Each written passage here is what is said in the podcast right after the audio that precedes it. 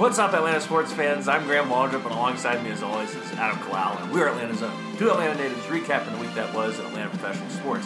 Wacky ass hijinks and analysis. Adam, how's it going, sir? Going going okay, Graham. Yeah. This uh Graham's sitting in some like beach chair right now Yeah. in a storage room. I'm, I'm below you as well, which also adds an interesting uh, view to the proceedings here. Yes, indeed. So I'm like looking up at Adam. Got the cat litter right next to you as well. At least there's no shit or piss in it. That's good. Feels like it could be a shit show of a show, Graham. Indeed. With that being said, before we jump into anything Atlanta sports, I'd like to address something with you on air. Okay. So this has been brought up by uh, user Hugo and uh, user Crochet, aka the two biggest Matt Ryan haters in the world. Uh huh. But this is not related to Matt Ryan. Oh, wow. Okay. Yep. So for those of you who uh, solely know Graham as a podcast host uh, and not a regular human being, Graham is getting married in a few months in 2020, and user Hugo seriously thinks that you should be able to walk down the aisle, just you, walk down the aisle to the Superstation theme song that we play at the beginning of each one of these episodes. And he's push he's been pushing hard for this for a few months. I finally said I would address it with you. What are your initial thoughts, Graham? Pretty cool. I'm not averse to it. Because uh, it- But does a man walk down to a song? no, it doesn't matter. It- Okay. normally you don't because the the real music doesn't start until Right. once you get up there. So, but you do walk down the aisle by your like usually with you or uh, whoever's marrying you. Um, so I think it actually would be kind of appropriate for a.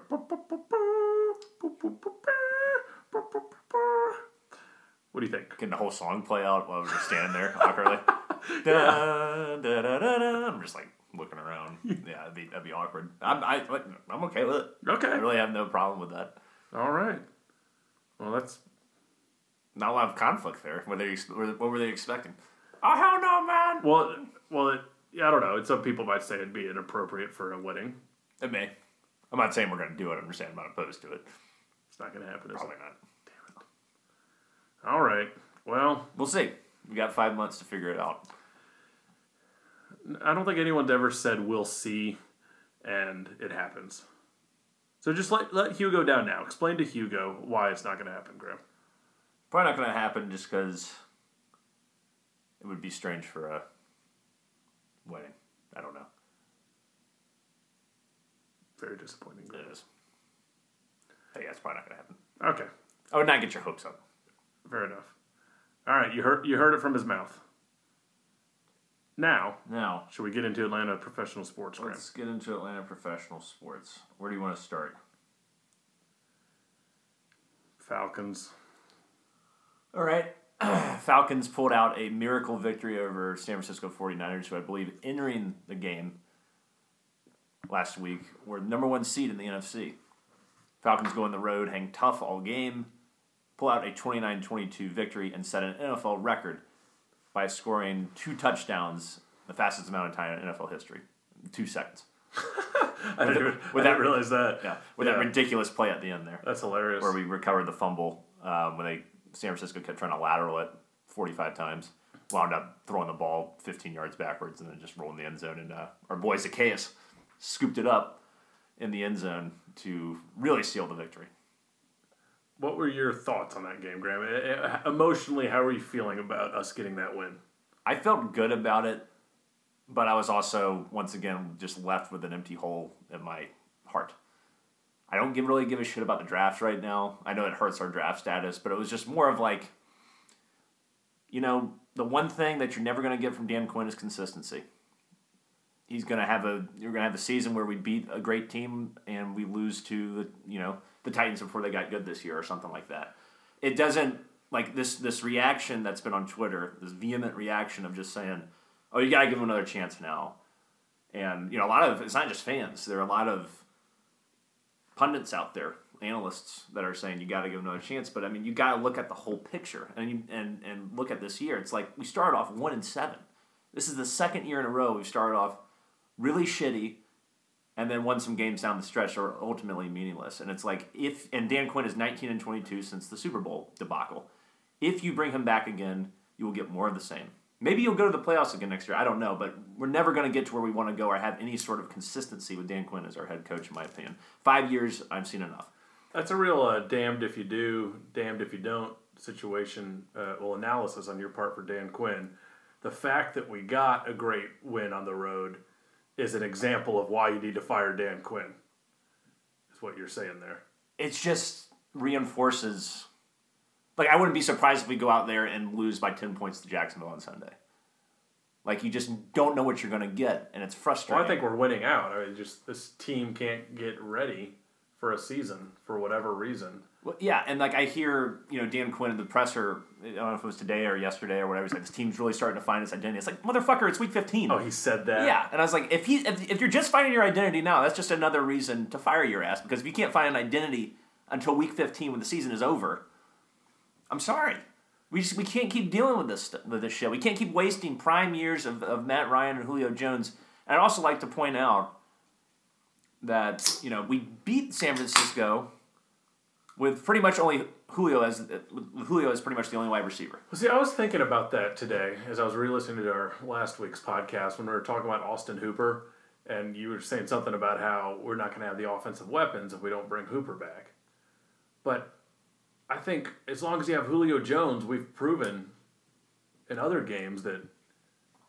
I mean, if you scheme well enough, you don't need superstar skill players everywhere. No, you don't. And I, I think that's exactly why we're in the position we are now with um, shitty depth in the trenches is because we focused on these superstar players where we didn't need Calvin Ridley really. No, that was that was not a good pick at the end you, of the day. You have Julio Jones put just like solid receivers who can who aren't going to drop the ball left and right. Yeah. Speaking of drop balls, you know the Falcons have the fewest drop balls in the league. Oh wow. It's like three. That's actually that's saying something. Three on the season. That's saying something considering we're like the twenty seventh worst rushing offense. So we throw the ball a hell of a lot. Mm-hmm. Um, but yeah, I mean, against the Niners, they did what you're supposed to do with Julio Jones, which is uh, just feed him the ball all day long, and he's going to win his matchups. It's just like the Niners were doing with uh, Kittle. Yeah, like they have a Kittle killed us. They have a beast of a receiver, and we knew it, they were going to throw it to him, and he's still like he has that much talent. He's mm-hmm. still going to make plays. Um, yeah, one thing that was interesting to me about this game is once again the reliance on Devonta Freeman trying to run the football was just sad to watch. I know San Francisco has a, an excellent, excellent run defense, but you know, 12 carries, 39 yards. Brian Hill only gets one opportunity at him. You know what he did with that one carry? Got about 16 yards. 16 yards, right on the money. Woo! Yeah, one carry for 16 yards. It's like why? Like every time Brian Hill gets the, the ball, it's like he's shot out of a cannon. I don't know why he's not getting more opportunities to touch football in these games, particularly when we really don't have anything to play for. You know, it's not like you're hurting the team by having him go out there. And every time it seems like every time he gets the ball, he, he does something exciting with it. Obviously, that would change if he got more volume, but I'm seeing enough from him to the point where I want to see him get a 15 touch game or something like that. You realize we won this game, though, right? Yes, and it was a very good win. I mean, if, if this win had been under any other circumstance, it'd be like, I mean, we have the two best, probably the two best wins in the NFL yeah. this year. Go on the road, beat the Saints, crush go, the Saints. and then go on the road and beat beat the Niners. Yeah. It's like, what the hell? And a game-winning drive. This is the 38th time Matt Ryan has done this, which is tied for the NFL lead since he came in the league in 2008 with uh, your boy Drew Brees. But unfortunately, I mean, I, I just watching that game, I was just like very neutral the entire time. Yeah, there's not like a ton. Like even when we won, I didn't get really excited. I was like, like when the when the Julio Jones call was was um, was overturned, and when the ball clearly broke the plane there, I was like, good, yay. But I, I wasn't, you know, if that had happened in a game where we were know, playoff contention or, or fighting for seeding, I would have been stripping my pants off and running down yeah. the street. You know. Yeah, that, that I feel like Dan Quinn has stripped us of many potential great moments this year, Graham. Yeah. Like how that that would have been an amazing win. Yeah, but now it's just like Instead, it's just like shit. Now we drop from eighth to twelfth. Yeah, and it says a lot about this team to me also that they're playing this well because they're fighting for Dan Quinn's job. And it's like, where the hell was this in the beginning of the season? It just keeps going back to him. No matter if it's like like no matter what, no matter if it's the best win in the world, which someone could argue this was a you know the win of the year. I wouldn't you know argue against you. I mean, you could say Saints game, regardless. It's like at the end of the day, it's just it just is hollow. It's very hollow and it doesn't really have a ton of meaning to me for the long term prospects of the franchise. And you have to look at the long term prospects because you're totally screwed this year. Yeah, year's almost over, Graham. Been a wasted couple seasons. Yeah, and it can't continue. And if you bring them back, that's what's going to happen again next year. And I really can't. Maybe, maybe not. Oh yeah, you just don't know, right? But I mean, there's there's more. Of, we've seen enough. We've had three shitty seasons and two good seasons. Really, one great season. I think you have to look at the big picture if you're Arthur Blank. Like don't don't look at these wins in New Orleans and San Francisco or the fact that the players might be fighting for them or maybe they're just playing for their own jobs. Who knows? The bigger picture is you thought about firing this guy last year after finishing 7 and 9. You bring him back this year and at the end of the day, the best case scenario is seven nine. I don't care how you get to seven and nine. You're seven and nine. Right. Like you said, we started one and seven. That's unacceptable. He's got to go. Yeah. If mediocrity is all you want, then hire him again. Simple as that. Yeah. And it's not a situation either where, you know, you'll get a head coach in here who will retain the defensive coordinators or anything like that. If you bring in a new head coach, he's going to bring his own staff. Um, you know, it'd be a completely different look, which I can also see someone thinking, though, like, oh God, you know, if we just give them one more chance, maybe this is maybe they finally, finally really figured it out. They're playing a hell of a lot better now than they did down the stretch last year. They're beating quality opponents. I mean, I could see the argument for it, but I just I cannot get behind it. There's too much evidence to the negative than there is to the positive for me for this this regime. Thomas Dimitroff included. I mean, this is this is what, only going to be a second losing season, though, right? Though. Yeah, because I think the first season was eight and eight, which is still pretty much seven and nine. Eight still missed the playoffs. You started five and zero that year too, and you collapsed down the stretch. Eight and eight, then the Super Bowl, and the playoffs, and then two shit shows. Yeah, and it just comes back to like I mean, no one's talking about this, but it's the it's the second half after that fumble, uh, where, where Barner fumbled the punt, and Juszczyk picked up the fumble at the one yard line. For some reason, Dan Quinn decides to call a timeout there and burn a timeout with like 13 minutes left in the third quarter, whatever it was. And it's like, what the, f- what are you doing? We know how precious timeouts are at the end of the game, and that's what he does.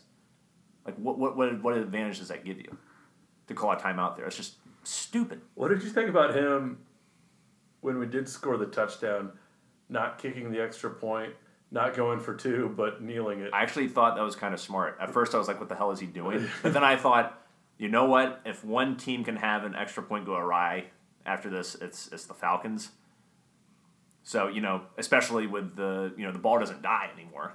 We were the first pick, we were the first pick two in the history of the NFL.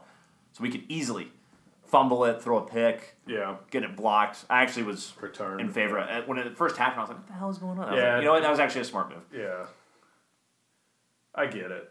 Yeah. I, w- I was fine with it, honestly. Yeah. It was quite odd, though. I've never seen. Do you think his game manager coach? I don't know do who that? called it. I don't know. I don't really care. I, I it was a good. I'll, I'll give whoever made that call credit, though. Um. Yeah, and the defense played, you know, outstanding. Held the 49ers to 4 of 12 on third down conversions. They weren't really torched by anybody except for Kittle. And um, I tell you what, Isaiah Oliver, ever since Raheem Morris moved back over to defense, has just been a completely different player. Blanketing receivers like there's no tomorrow. Sheffield looks good. Another, this is just another example of why you move on from Desmond Trufant. Like we were totally fine without him. I mean, I know Kittle killed you, but Kittle kills everybody. I mean, that game last week against the Saints where he caught a ball and had three guys pulling on his face mask and ran the ball 25 yards down the field. He's a freak of nature. He's a Gronkowski type of tight end in his prime, sort of thing. Um, you, you you give Dimitroff a little credit for this last year's draft then, in the past two years with what he's done in the secondary with Sheffield and Oliver. Yeah, I mean And I- I suppose the, they're turning out to be the line does look a lot better with uh, Lindstrom With being out there. yeah. Definitely getting more protection from that, which is good, particularly with a, with a defense that's as vicious as the 49ers. Um, it's tough. I mean, you got to consider the injuries too and, and all this stuff. It's just, there's still just way too much talent to have this be a record right now. It's like, I think we've clearly established that the win against, the wins, the win against the Saints, um, and, and now 49ers, they're not fluke wins. But also in between all this, you went home against Tampa Bay, who has been competitive this year, but you still lost by like 13 points. It's just like was good teams, like teams that can have any sort of modicum of consistency, will not do that. Well, it's definitely a problem that we can't win at home. Yeah. have two wins at home, Yeah, Eagles and Carolina. Eagles and Carolina, correct. So one could argue if we were playing at the Georgia Dome still, Graham, we could be a playoff team right now. be in the playoffs. You win that Saints game, Yeah, definitely could have won that game. you win that Titans game. I really like. I I, I- I don't want to go back to the Mercedes Benz Stadium. I have really no good memories there as a as a Falcons fan. Even the games I've been to that we've won. First game I went to was against Tampa Bay the year we lost to the Eagles in the division round, and it was just like the atmosphere was okay. I mean, everything was just okay. You know, it's just, it's just like it doesn't get you pumped like the Georgia Dome used to. Like when you walked into the dome, it was rowdy as hell. People are going nuts, and even when the team was down and you went to games that were, uh, you know, that were meaningless almost, it was still fun to go to the Georgia Dome. I, I just something about the Benz, even though it's a really nice stadium and I like it, it, it doesn't call to me. It doesn't make me feel warm and gooey inside. There's nothing about it that's like, oh man, I feel home here. I don't know how to really how to describe it. It's just every time I go, it's just it's just a blasé experience. I mean, like United is a different story. I'm not even talking about United. I'm talking about four Falcons games. Well, I mean, it's they always said that about like uh, Jerry World out in Dallas as well. That I mean, it's this amazing stadium, but it's just so corporate. Yeah. So it's kind of just that's the new vibe. I guess that's what people build now. If you put suites on the field that are for corporate corporate people only, and half of the time they're not even filled, Yeah. God knows how much those cost. Put all the real fans at home with PSLs. You get what you get, Arthur. Yeah. And also, I mean, the, the, the team isn't doing anything to warrant consideration for PSLs. I feel horrible for the people that did buy PSLs that are sitting there going like, man, if I was a PSL owner, I'd be rioting right now. Thousands and thousands of dollars on this. Did you hear they're raising the prices? They don't. They can. How can they have the audacity to raise the prices after this horrible season? Apparently, they're raising prices for. Uh, it's a bit a bit clickbaity. They're raising prices for uh, like lower level seats, upper level seats are like maybe going down a couple bucks. I don't know. But still, for anyone to get their tickets raised, it's absurd. Uh, you you can't justify that. I mean, you could make the argument that. I mean, you and I are definitely not PSL guys. No. If we didn't have PSLs, I think the Falcons are fighting for playoff spot. I think it has nothing You, to you do. You get a better atmosphere Well, in there for a couple games. That makes a difference. Maybe. I mean, That Seahawks game I was at was a winnable game, but the atmosphere was just disgusting. yeah. That no wonder you can't get jacked up to play. Right. That's why they play better on the road. They're more jacked up by an actual crowd, even Maybe if they're so. cheering against them. I don't know. Either way, the PSLs was a terrible idea, and the Falcons aren't good enough as a historical franchise for people to want to, you know, after all the heartbreak and all the bullshit, uh, to warrant. And PSLs just within themselves are un-American. You, you shouldn't have to pay for the right to then buy your season tickets, which is what a PSL is. Like season tickets, I get it. You, you, you pay a fee, get your season tickets. You shouldn't have to pay a fee to then say, oh, now I want to get season tickets. It's just, it's ridiculous. What are you gonna do, Graham? I'm all for people wanting to make money and all that shit, but it's just like, I mean, Arthur Blank has more money than, you know, almost anyone. And it's like, he was, the one thing I loved about Arthur was he was, you know, when he took over the team, he, he slashed ticket prices. He wanted, you know, the everyman to be able to show up to the game and be able to afford season tickets and bring their families. And now it's just like, it's just uh, a Bafangul to that now. Well, it was different times. They had to get people back to the stadium. They did. No one was going to Falcons games That's true. back then. You're, you're coming off going to the Super Bowl. Had had to build some energy. Yeah. Now you got a shit ton of debtors you got to pay back for the stadium. Yeah. No, I mean, I, you know, I, I, I get it. It's just it's just a shame that's the the world we live in right now. But that's a whole other conversation. I think as we look forward to this Jacksonville game, I look forward. I put look forward in uh, big quotations there. Yeah, Uh, putting words in my mouth. I didn't know I was looking forward to it, Graham. Minshew, he's got a mustache. Minshew's got a mustache. Uh, that's pretty cool. Uh, they're an equally mediocre team yeah. like us, Yeah. but also fighting for nothing. Um, last home game of the year. Um, 680, the fans got a free tailgate. As they do every week. corner of uh, Marietta and uh, Centennial Olympic Park. Um, you know, just look forward to um, Younghoe Koo probably getting another onside kick He almost had another onside. He recovered it Hey, it, himself. was, it was recovered. Well, it was recovered. That- that's a joke of a rule. Well, we have four guys lined up, and apparently you can't do that on one side of the ball.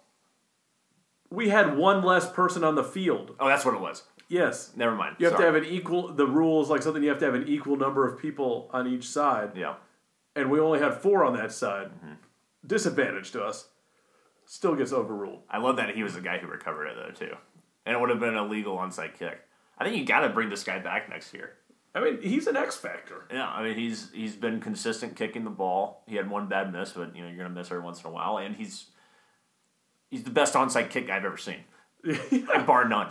yeah, Especially recover onside kicks with the with the rule change uh, to where you can't run ahead of the ball now.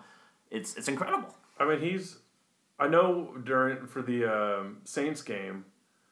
After that game, there were three onside kicks recovered in the entire NFL that year, and two of them were off his foot. And then he got another one after that, so now it's up to three. It's just absurd. That doesn't happen in the NFL anymore. Um, yeah, so Koo, Koo's the bright spot for this entire season. Yeah, he's been a an, unexpected surprise. Yeah, I guess the only other thing you gotta watch out for with the Jags is Leonard Fournette. He's been a, a monster all year. Definitely a dangerous running back. They have a solid receiving core: Dede Westbrook, uh, DJ Chark. But I'm not really concerned as much with the receiving core. But containing Fournette, if you do that, should be in a decent enough position to win the game. But as you can tell by the timbre of my voice, I don't really care. I just want to get the season over with and, and look to the future at this point. And I want to, I do want to keep watching the growth of the secondary. I, I've been very impressed with, with Sheffield and Oliver and their ability to really grab the bull by the horns and make the most out of the second half of the season. In KZ, What do you think about uh, Vic Beasley's season, Graham? seven sacks, respectable, certainly a respectable number. I still, you know, he's he's kind of like the Falcons personified. He had the, he was a ghost the first half of the season. The second half of the season, he's come on, come on strong. He's had a couple of multi sack games. Uh, I still no chance in hell you bring him back. Well, if Dan Quinn comes back, I'd imagine Vic Beasley comes back.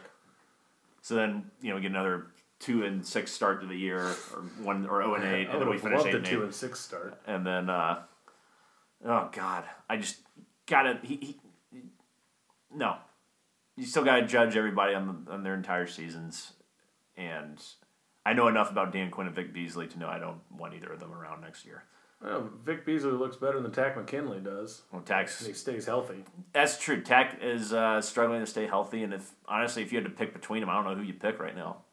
I mean, I guess right now you would pick Vic, but I mean, considering the contract situation, I'm I'm not giving Vic Beasley anything in free agency. What if you can bring him back for like six million dollars? No, that's still way too expensive. He's going to probably get a much larger Yeah, contract than that. and let him do else. it. God bless. Godspeed. I, I, I'm, I'm through with him. We, we gotta just continue. we gotta focus our, our draft on the defensive line. I don't think Takk or Vic is any sort of long term answer. Takk, unfortunately, it's like every time he seems like he gets going, he gets hurt, and unfortunately, I mean, there's nothing in his track record to suggest it's going to be any different moving forward. So just keep taking first round DNs. Yeah. You know who we could have drafted instead of Takk? TJ Watt. He was available. It's easy to play hindsight twenty twenty game. Whoops. Whoops. You know, you could have drafted instead of Jamal Anderson, Justin Houston out of Kansas City. had like six or seven, uh, ten plus sack seasons and counting. Whoops. I'm Sure, there's a number of people I'm forgetting right now, but I'll leave it at that. Okay. And the beat goes on for the Atlanta Falcons. We on to the Hawks, Adam. Woof. I don't even know where to begin with this team, honestly. Speaking of wasted seasons, This is a nightmare. Um, I don't know. It's getting concerning to me in the locker room how chippy things seem to be going. The Hawks were absolutely destroyed by the Nets the other night, or not the Nets, excuse me, the Knicks the other night in Madison Square Garden. who are an equally terrible team. They are worse on paper than, than we are. They have RJ Barrett and Marcus Morris. And they beat us. They scored 77 points in the first half. They beat us by, I think, 25 or 30 points. Know, uh, something ridiculous. And we were just. This is a team that is in the bottom of the league, not only in record, but in terms of offensive efficiency. And you gave up over 150 points to them.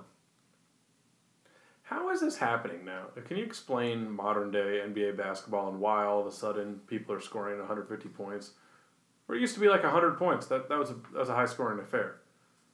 Just all the, the emphasis on three point shooting. Emphasis on three point shooting. Defense isn't as strong as it Why once can't? was. Why not? Why can't you defend that shit? I don't know.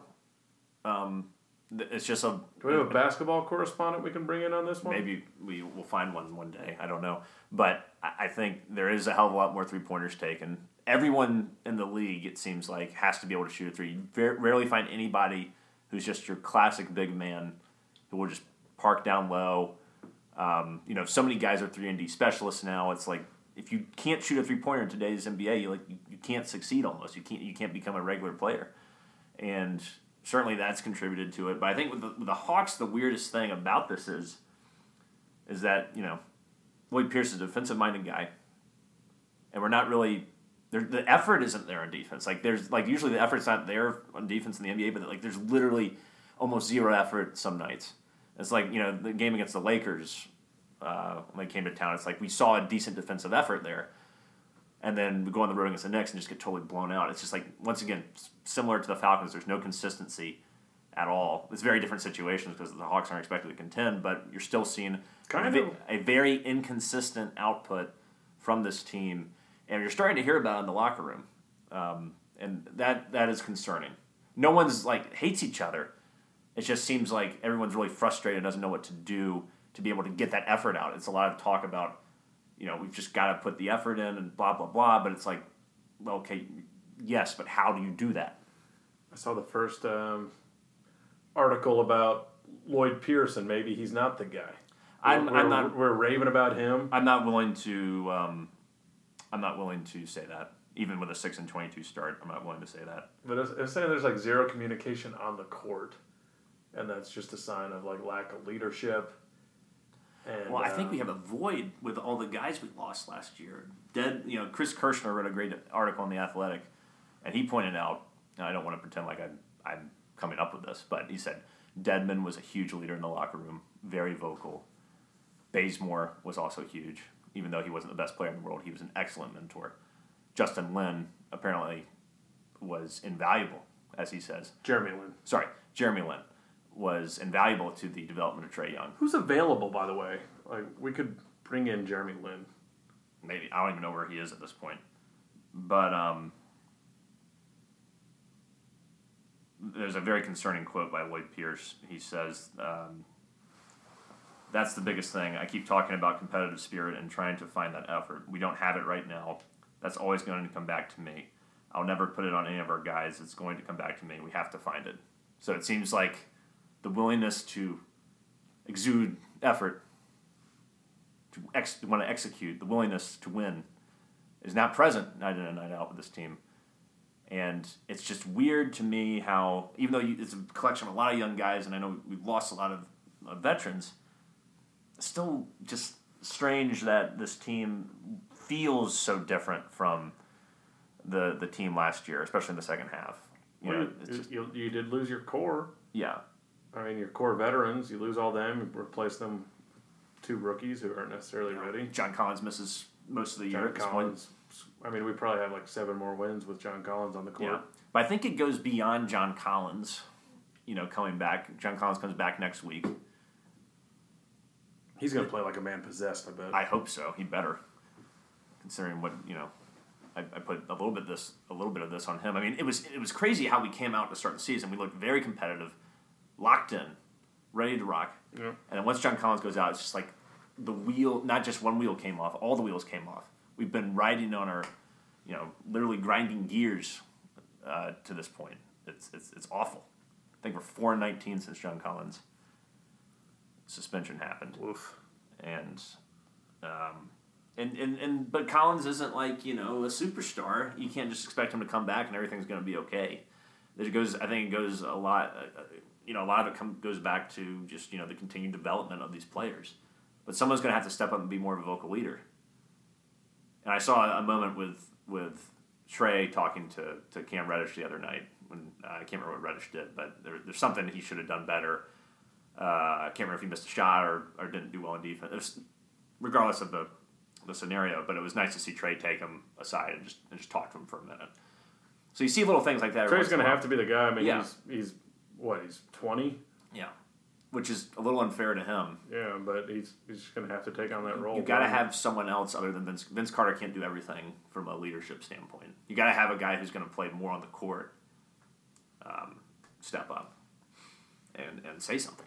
And it's tough too because a lot of these other veteran guys, like your Allen Crabbes, your Evan Turners, they don't play that much. So it's like for them to be big rah rah guys seems kind of disingenuous. You know. You know, your voice takes on a bit of a Steve Holman.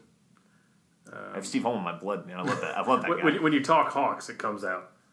And you know, there goes there goes Dedmon. Dedmon's gonna kick it out to Trae. Trae goes around the screen to, to Huerter.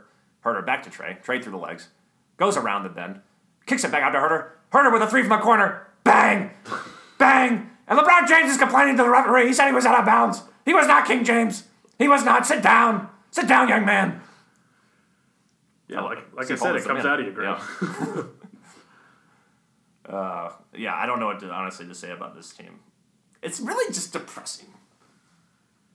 This whole Atlanta sports thing is depressing. Feels like uh, some of the darker days in Atlanta sports Yeah. right now. Even I mean, King- we're, yeah. we're coming off. I mean, we know, we know we got a good Braves team, or we're coming off that good team this last year, but it's just like the way we lost that, following into the shitty Falcons start, following into this. It's just what do we got? Yeah, it's, it's really it, it feels- United get eliminated from the playoffs. right when they're supposed to, you know, hopefully repeat. At least they won a playoff round. Give them that. Uh, another disturbing quote here from Cam Reddish. I just feel like maybe we're not together as one. Well, guys, go bond, go to bar, get drunk, figure it out. Yeah, I don't understand. Like if you if you know effort's your problem, try harder. It's it's odd. What's the problem? Graham? Yeah, I mean, also getting your brains beaten in night in night out doesn't help the morale. So, I'm not trying to make excuses, but Maybe try on defense. Start there. Yeah, I mean, if you want to turn it around, it's on a lot of it is on you to, to, to do so. A lot of it is on the players to, to, to, to make it happen. And if you know you're not giving max effort in defense, there has to be a way to figure that out. And right now, you know, even though I was defending Lloyd Pierce, I won't say he's devoid of criticism. If this is the kind of effort we're getting, then we, you know, that's you know something's got to change in order for. I'm not. I'm not saying he's on a, any sort of a hot seat because you know when you're doing doing a rebuild, it's going to be tough, and you're going to have moments like this, especially with this young core. And some of that can be pointed to Travis Schlenk for maybe not trying to bring in some other guys who could, you know, contribute that are veterans. However, um, You think this is secretly what the Schlenk wanted? He wants one more top five pick. maybe. I don't know what the hell That's he why I wants. just put put this hodgepodge team together. No continuity. Who knows? Maybe. We're certainly on pace to get in the lottery again. That's for sure. You know what's concerning about uh, the Lloyd Pierce thing to me, Graham? Hmm. You know who else in this town is a defensive minded coach? Dan Quinn. Yes. And we've had the worst defenses under him. We have, I think it's a little different comparison considering Lloyd Pierce walked into a rebuild and Dan Quinn inherited some players that, you know, he inherits Matt Ryan and Julio Jones. But I'm just saying, if you're a defensive minded coach, you think defensive energy wouldn't be an issue. That's fair. But you also have to look to last year where we did get good effort defensively. We we, we had a very fun team. I don't think you can fully joy, George, judge Lloyd Pierce right now. But I'm you know, and, and have any sort of like end all be all opinion on him. I think the jury's still out on that. But I, I still think I've seen enough from him to know that uh, he can still get the most out of this group. But something's got to they got to figure something out from a chemistry standpoint.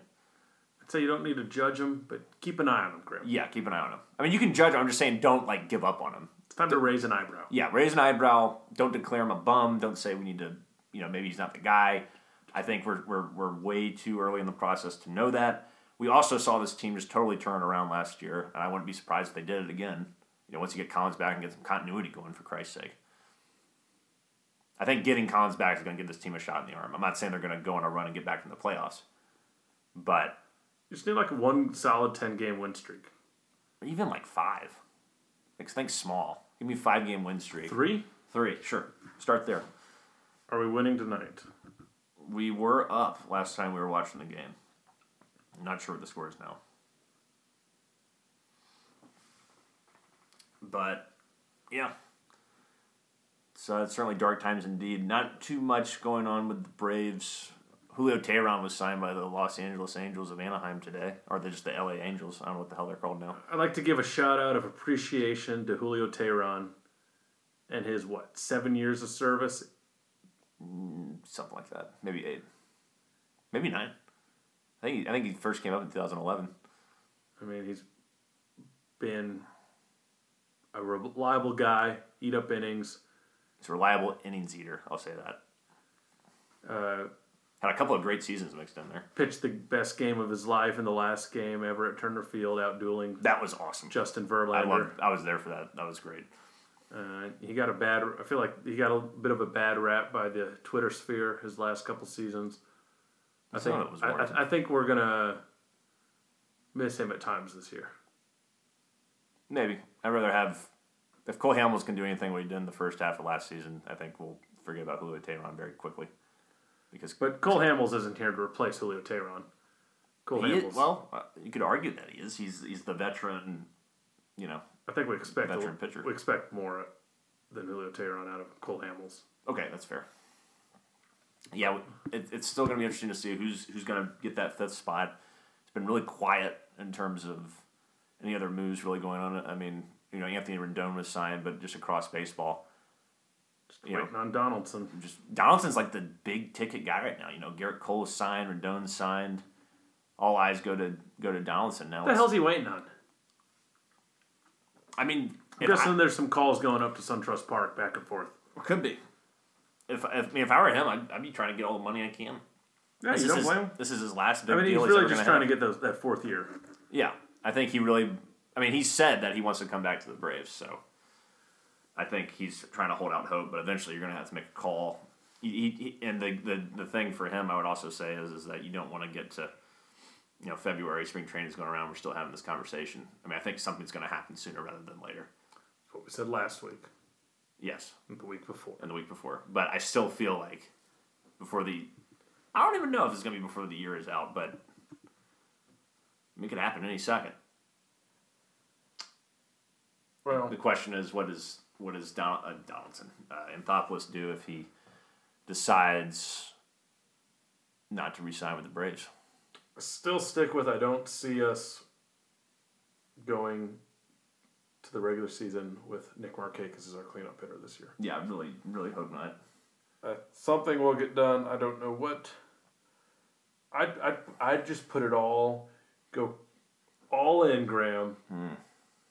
Trade Ian Anderson, Whoa, uh, Drew Waters, Jesus! Folty You, you really want to trade Folty for some reason? for Nolan Arenado. I would trade those three for Arenado. say it. Anderson, Waters, and Folty. Yeah. Or maybe Anderson. They'd want Fried over Folty, I bet. I don't want. I can't. I can't trade. See, I don't think Folty's trade value is that high. Even But, though, but he's the third guy in that trade. Ian Anderson and Waters are the big ticket packages. I think that, especially for Colorado, pitching's always tough there because of the park, right? So they're definitely going to want pitchers. We have plenty of pitchers.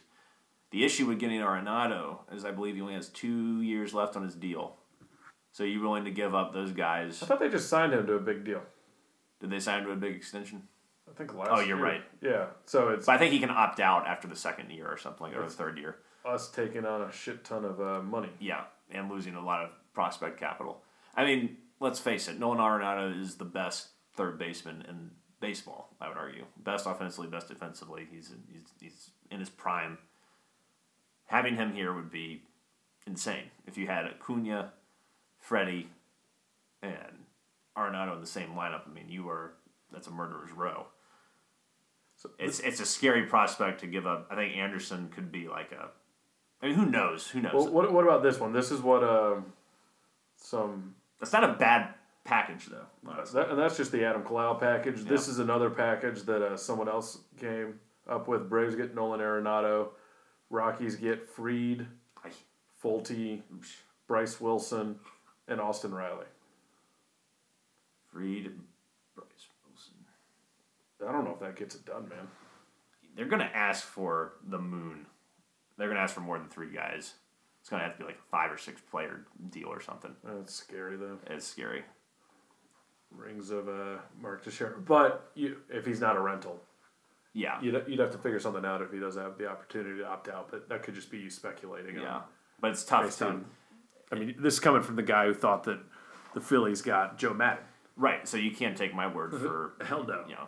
I'm not a reliable, you know, viewpoint on anything. You're not a source. not You're a a, source. you're a viewpoint. You're not a source. Yeah, yeah, I'm not a source. You're I- more of an opinion based guy. Yeah, I'll my- listen to your opinion, but you're, uh, My facts are usually wrong. yeah.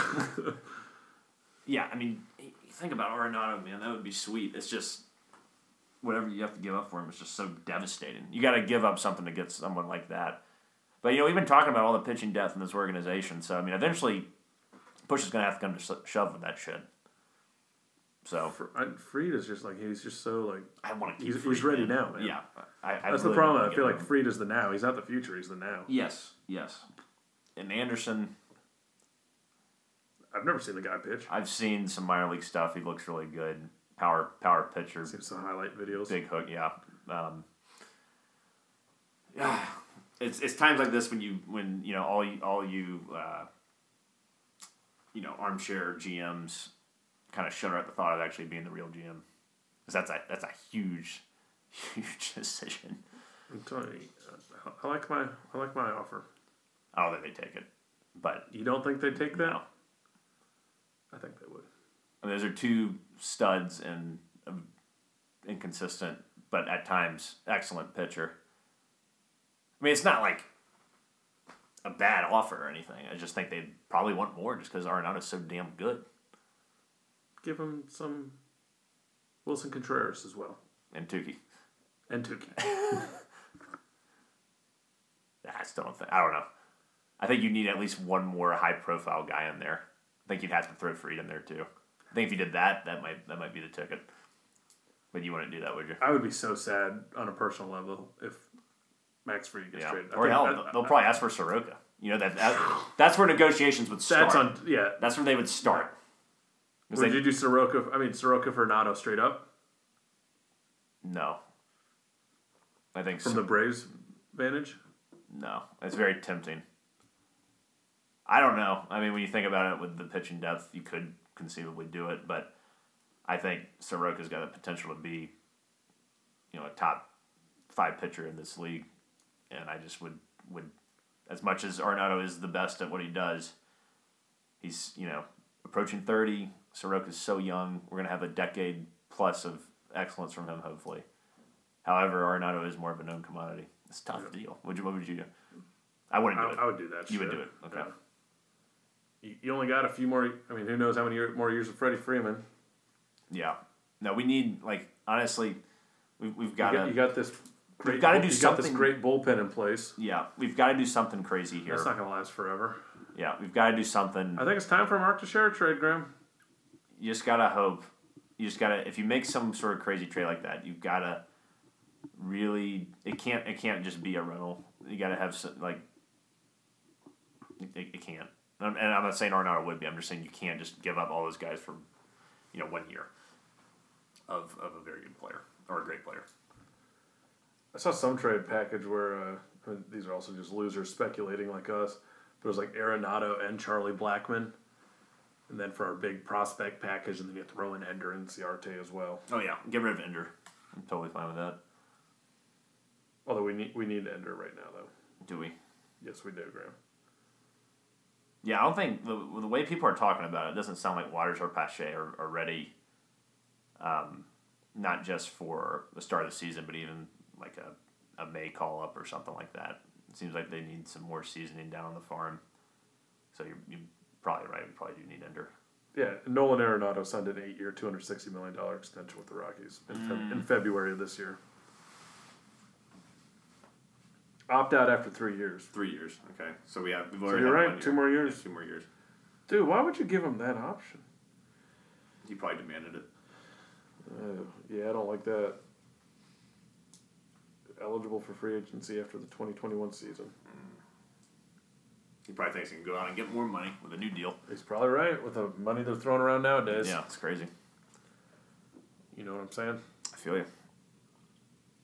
Well, this concludes our, our episode, Adam.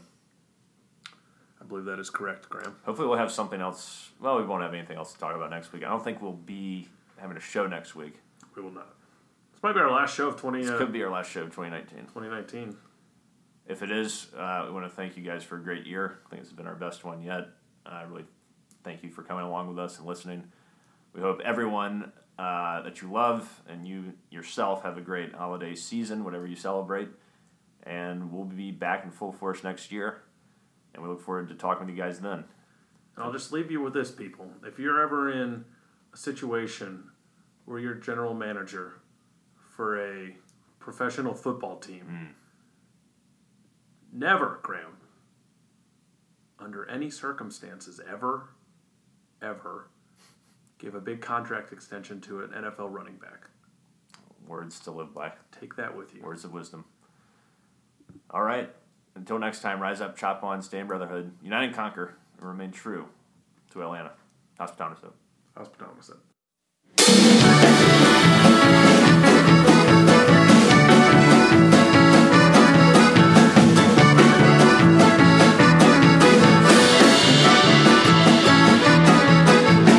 Who's got a beard that's long and white? Santa's got a beard that's long and white. Who comes round on special night? Santa comes around on special night. Special night, beard that's white.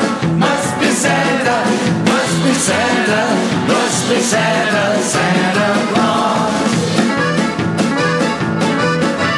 Who wears boots and suit of red? Santa wears boots and suit of red. Who wears a long cap on his head? Santa wears a long cap on his head. Cap on head, suit that's red. Special night, beard that's white. Must be Santa, must be Santa, must be Santa, Santa Claus. Who's got a big red cherry nose? Santa's got a big red cherry nose. Who laughs this way, ho ho ho? Santa laughs this way, ho ho ho. Ho ho ho, cherry nose, cap on head, suit that's red, special night, beard that's white.